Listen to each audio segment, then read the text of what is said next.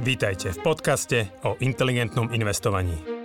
Moje meno je Juraj Hrbatý a spolu s Radom Kasíkom a ďalšími kolegami rozoberáme témy, ktoré sú pre nás vášňou. Finančné vzdelávanie, šetrenie a investovanie sú oblasti, ktorými vo Finaxe žijeme každý deň. V tomto podcaste sme spojili naše vedomosti, aby sme vám pomohli žiť pokojnejší život vďaka dobrému finančnému zabezpečeniu. Stiahnite si do mobilu našu aplikáciu Finax a nezmeškáte nové podcasty, blogy či skvelé webináre. Dobrý deň, milí inteligentní investori. Vítame vás pri ďalšom Finax Radi. Dnes v takej inej zostave. Dnes na vaše otázky bude odpovedať Rado Kasik. Ahojte. A Jan Čitonka. Ahojte. Moje meno je Lucia Šimonová a budem vaše otázky klásť miesto vás. Hm. Dúfam, že to budem zvládať. Takáto prudká zmena. Dobre, prvá otázka, ktorá nám prišla, je od Darka, ktorý má 26 rokov.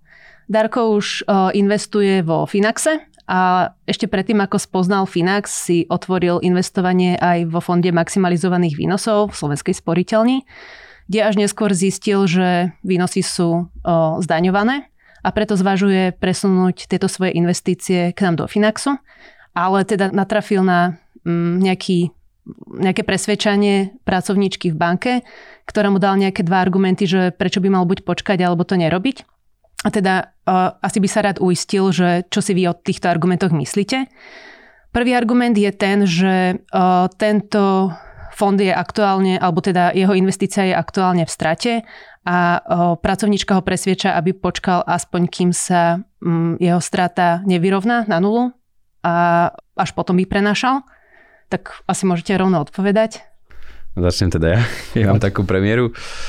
A ako nebudú nás už mať radi v tej slovenskej sporiteľni. Veľmi často sa pýtajú na ten fond. A ja poviem, že je z tých lepších až najlepších na Slovensku. Čiže akože kvázi človek touto investíciou ne, že nič nepokazí, ale stále je to určite lepšie ako držať peniaze na účte banke alebo vôbec neinvestovať. Samozrejme, vždy na konci dňa sú tam minimálne tie dane, čiže tá dlhodobá výkonnosť je celkom fajn a v tomto roku až tak nie. Asi to do veľkej miery súvisí, že oni pravdepodobne majú menovo zabezpečené portfólio, čiže neprofitujú z toho posilnenia dolára. A ten argument, ako je, je také ešte úsmevné, že dneska, dnes ešte niekto vôbec používa argument, že počkať, kým sa to vráti na nulu.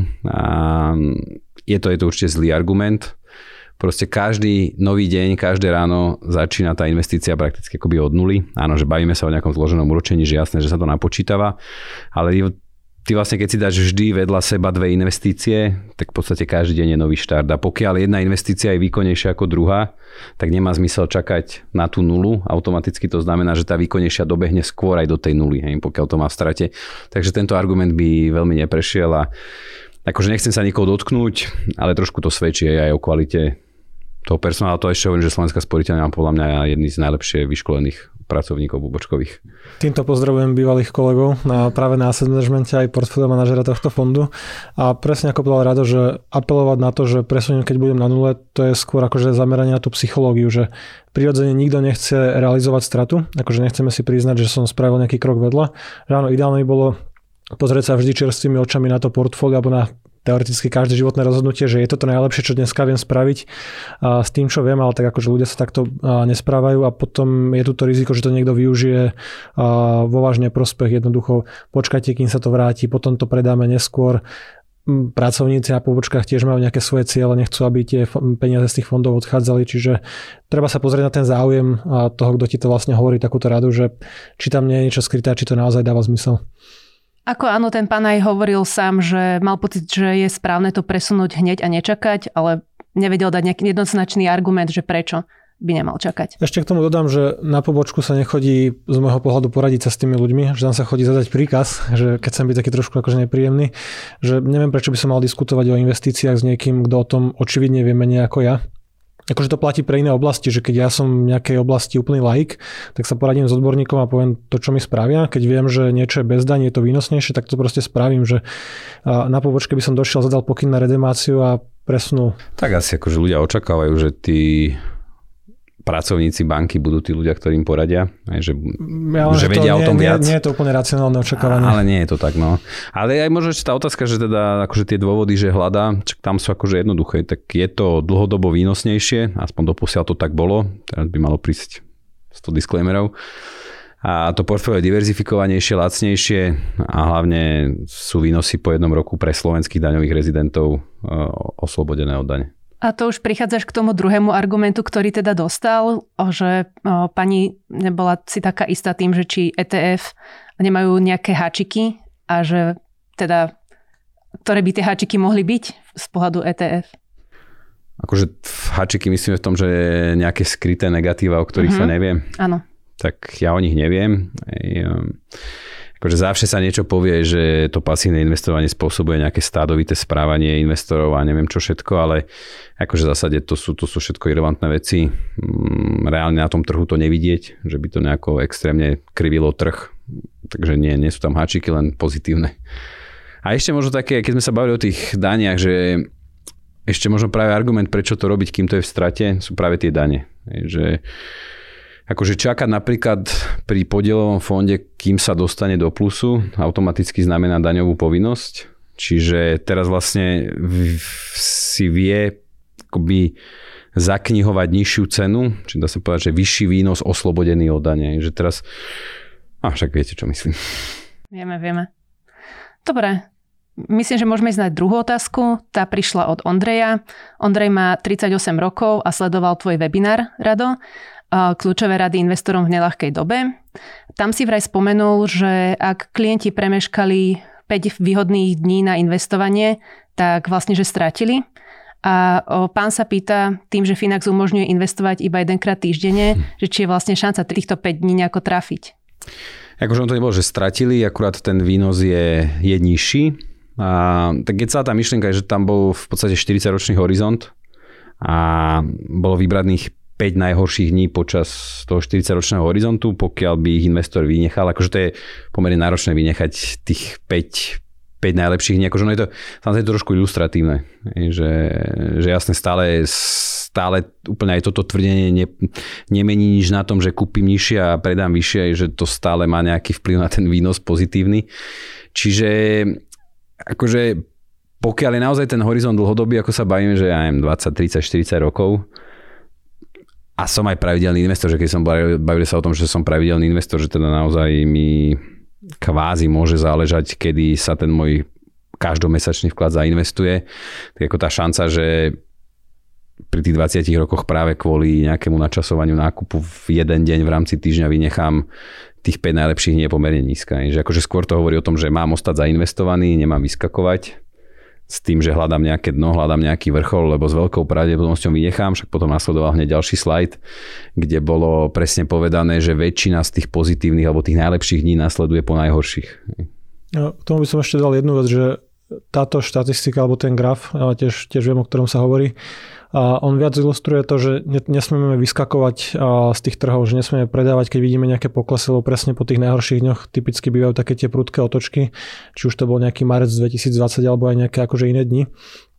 A hlavne investor, ktorý mm, dlhodobo buduje majetok presne v rádovo v dekádach 10, 20, 30 rokov alebo dlhšie, tak dôležité je, že v tom 5. 10. roku už tam má nejaký kapitál a ten kapitál je zainvestovaný každý deň, čiže s ním nevyskakujem dnu von z trhu a to, či mesačne dokladám 200, 300 alebo 500 eur, že mne uchádza, akože uchádza možno v prospech, možno v neprospech, v aký čas, v akú hodinu sa zainvestujete peniaze, ale to už nerobí nejaké veľké výkyvy na tom celkovom výsledku toho investovania, alebo už ten kapitál je alokovaný a toho sa nechytám. Čiže aj tak v tých prvých, povedzme, keď ja mám investičný horizont osobne povedzme 40 rokov, od 25 do 65, tak prvých 20 rokov je dôležitejšie, koľko ja peniazy na tie trhy vložím. Že ten efekt zloženého úročenia sa viac prejavuje, keď tam je ten objem investícií väčší. Keď tam je 2000 eur v druhom roku, tak keď mi ujde 5% výnos z 2000 eur, máš stovka, to doložím ďalší mesiac alebo doložím viacej menej, že dôležitejšie je sústrediť sa v tých prvých rokoch na, na vkladanie peňazí na investovanie a v tých ďalších rokoch nevyskakovať z toho trhu, čiže nebyť nezainvestovaný. A ten nový vklad, ktorý aj keď tam bude prúdiť okolo 50 60 úplne jedno, aká to bude suma, to už až tak neovplyvní, že v, ktoré, v ktorú hodinu alebo deň bol zainvestovaný. Aj, že to je ako veľmi špekulatívna otázka, že presne teraz kam ty mieríš, že akože čo budem čakať na ten najlepší deň, alebo budem ho hľadať, vieš, zasa presne o tom to bolo, že ho nevieme nájsť, že ho nenájdeme. Čiže akože tá frekvencia naozaj, že raz týždeň je dostačujúca. Ako treba aj dodať, že samozrejme máme tú víziu aj cieľ zvyšovať tú frekvenciu, čiže postupne... Pointa nás... bola, že jediný spôsob, ako trafíš tie najlepšie dni, keď budeš zainvestovaný každý deň. Tak alebo čo najbližšie k tomu. Čiže ono vlastne až taký tá špekulatívna otázka, že ono by to možno aj nepomohlo, že práve a to už akože veľmi, veľmi špekulujem, ale práve to, že by sa to hneď zainvestovalo, môže nasledovať, ja neviem, práve, práve ten najlepší deň bol alebo bude, bude deň potom zainvestovaný, keď to je raz útorok. Je, že to už, to už sú také extrémne špekulácie, ktoré... No, hlavne na tom akože nezáleží už v tom výsledku, pokiaľ sa nevyberá ten, to gro, ten, ten hlavný akože kapitál. Či presne tá pointa bola niečo iné. O, ten pán to tam aj uznáva, že sleduje nás, vie, že odporúčame zainvestovať voľné peniaze hneď, nečakať, takže iba zvažoval, ktorá investičná stratégia je výhodnejšia, ktorú ktorú... Takže áno, no na, na tom horizonte 20 rokov to, že či investujem vlastne každý deň alebo raz týždenne, to, toto nehrá rolu. Že to, to, to nezmení nejak výraznejšie ten výsledok. Dobre, super, tak poďme na ďalšiu otázku. Dobrý deň, spomínali ste, že by stalo za zváženie ísť do podnajmu. Ale ak si zoberiete, v akej výške je dnešný podnajom, ktorý sa rovná skoro výške splatky hypotéky, nebolo by lepšie, keby človek riskol tú hypotéku a splácal by svoje ako hypotéku niekoho iného? Ďakujem. Začnem ja taký laickejší, ak môžem Janči. Predstavne to viac svoja parketa. Akože áno, hej, že dáva zmysel samozrejme riešenie vlastného bývania, len teraz je otázka, že akože tam je, alebo čo, otázka, tam je niekoľko otázok ďalších. Hej. Čiže na to, aby som vedel si kúpiť vlastnú nehnuteľnosť, čak ty ma potom doplníš, potrebujem minimálne 20% svojich zdrojov, čiže ak mám toto vyriešené a viem si to dovoliť, tak to dáva samozrejme zmysel, pokiaľ teda aj kupujem nejaké to bývanie, v ktorom asi nejaký čas dlhší zostanem.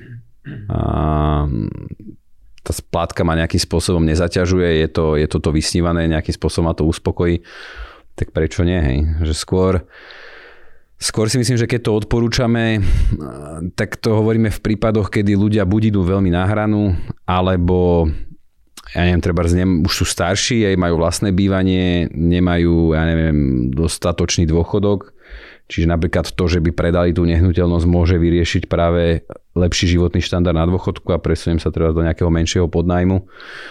Alebo som proste na, práve naopak mladý človek, ktorý nemá našetrenú tých, tých 20% vlastných zdrojov, lebo v dnešnej dobe sa bavíme o niekoľkých desiatkách tisícoch a pokiaľ človek začne pracovať, ako do roka dvoch našetriť 50 tisíc eur je pomerne náročné. Nemožné. Hej. Ja by som k tomu dodal, že um, ako povedal radostne, samozrejme súhlasím, že nájom je dobré riešenie pre určitú nejakú životnú etapu alebo životnú situáciu, že tam akože nie je o čom špekulovať. A ja osobne tiež bývam v podnajme, a vyzerá to tak, že aj roky bývať budem. Mm, mám podpísanú nájomnú zmluvu na 5 rokov, takže ani sa nes, nejdem nejako akože snažiť o kúpu akože vlastného bývania na hypotéku. Zase je tu to B, že tie hypotéky využívam naplno, koľko ma len MBS pustí a všetky pravidla. Čiže... Teraz myslím, že boli viacerí posluchači prekvapení, že však vždy hovorím o Jančím, že je realitný ano, magnát. Nie, ale akože takto, že hypotéky sa dajú využiť, akože pokiaľ tá matematika vychádza, alebo donedávna vychádzala, tak akože je dobré s tým dlhom pracovať, že to je tá moja téza, za ktorou si akože stojím. Ale ja nemám potrebu akože nutne vlastniť bývanie, ale späť k tej otázke, že dneska to už nevychádza úplne, že vzhľadom na tie úrokové sazby niekde okolo 4%, 5-ročná fixácia alebo 5% možno čo skoro, tak dneska je lacnejšie reálne ten istý byt si prenajať, ako platiť hypotéku a energie. A že keď si vezmeš napríklad nejaký bratislavský trojizbový byt, a ktorý viem koľko stojí, alebo ho prenajímam niekomu inému, tak ten byt v cene 250 tisíc, ako si povedal, musíš mať 50 tisíc vlastných zdrojov, čo je akože skoro nemožné pre mladých ľudí. A keby si si ho prenajal, tak spolu s energiami za takýto byt zaplatíš 800 eur mesačne. Keď si zoberieš povedzme 4% hypotéku na tých 200 tisíc eur, alebo 50 tisíc máš vlastné zdroje, alebo ti rodič, rodičia dali, požičali, alebo akokoľvek, tak vlastne len úroky a v prvom roku 200 tisíc 4%, 8 tisíc eur, čiže nejakých povedzme a skoro 700 eur mesačne, plus k tomu prihodíš nejakých 200 eur energie, čiže ono je, plus k tomu musíš prihodiť ešte splátku istiny. Čiže ono mm, reálne... To je dobrá matematika. Ja som myslel, že budeš mieriť na to, že mm, už nie, porovnávaš akože... vyslovene splátku a Hej, akože ono reálne tie, tie náklady sú vyššie, čiže ja keď spočítam, že povedzme 650 nech sú úroky, 200 sú energie, tak bývam za 850 plus ďalších možno 200-300 eur splácam istinu. Čiže vo finále je to to isté, ako keby som ho mal prenajatý a tých 200-300 eur plus tých 50 tisíc, ktoré som dal ako vlastné zdroje, investujem alternatívne do nejakého aktíva, ktoré možno predbehne tú nehnuteľnosť. Čiže akože ja som veľký zastanca vlastného bývania, ale nepovedal by som, že musí to byť akože nutne vždy najlepšie riešenie, ale aj tak ako si myslím, že väčšina ľudí sa rozhoduje skôr podľa nejakej akože osobnej situácie, že ja teraz rozmýšľam inak, ako som rozmýšľal 6, 7, 10 rokov dozadu, keď som to riešil. Ja som sa jednoducho stiahoval v čase a kupoval vlastné bývanie, nejaký trojizbák keď sme sa už s malým dieťaťom tlačili v izbaku. A neriešil som, aká bola sadzba, aké boli nejaké podmienky, kúpil som, čo som potreboval, vyriešené. A keď dneska niekto sa rozhodne, že má tú potrebu zabezpečiť si bývanie, chce mať tú istotu, v pohode. Bude to drahšie ako prenájom tej istej nehnuteľnosti s veľkou pravdepodobnosťou, ale akože zase, že to neznamená, že teraz nikto si nemá kúpiť bývanie, že úrokové sazby znovu budú raz aj klesať, nebudú raz do nekonečna a ten dlh sa dá refinancovať, dá sa zmeniť a potom tá úroková sazba aj smerom nadol. Čiže dneska za mňa je to drahšie rozhodnutie, ale pokiaľ by som si ja ako mladý človek našiel nejakú vysnívanú nehnuteľnosť alebo jednoducho miesto, kde chcem bývať a možno tam ani nie je možnosť si prenajať nejakú akože e, obdobnú byt alebo dom, inú nehnuteľnosť, tak by som do tej kúpy akože išiel. Ale s tým vedomím, že bude to drahšie, áno, splácam hypotéku, ale tie náklady sú vyššie práve cirka o ten rozdiel, ktorý budem splácať tú istinu. Dobre, ďakujem za odpovede. Neviem, či stihnem ešte jednu, ale asi, asi že ani nie. Necháme na ďalší diel. Dobre, necháme na ďalší diel. Tak ďakujeme za vaše otázky. Stále nám môžete ďalšie otázky posielať prostredníctvom dotazníka, ktorý je uverejnený pod videom. Budeme radi, keď nám dáte aj nejaké komenty alebo vyjadrite sa, ako by ste vyriešili možno niektoré tieto situácie a vidíme sa zase pri ďalšom diele podcastu. Dovidenia, do počutia. Ďakujeme, dovidenia, do počutia. Dovidenia, do počutia.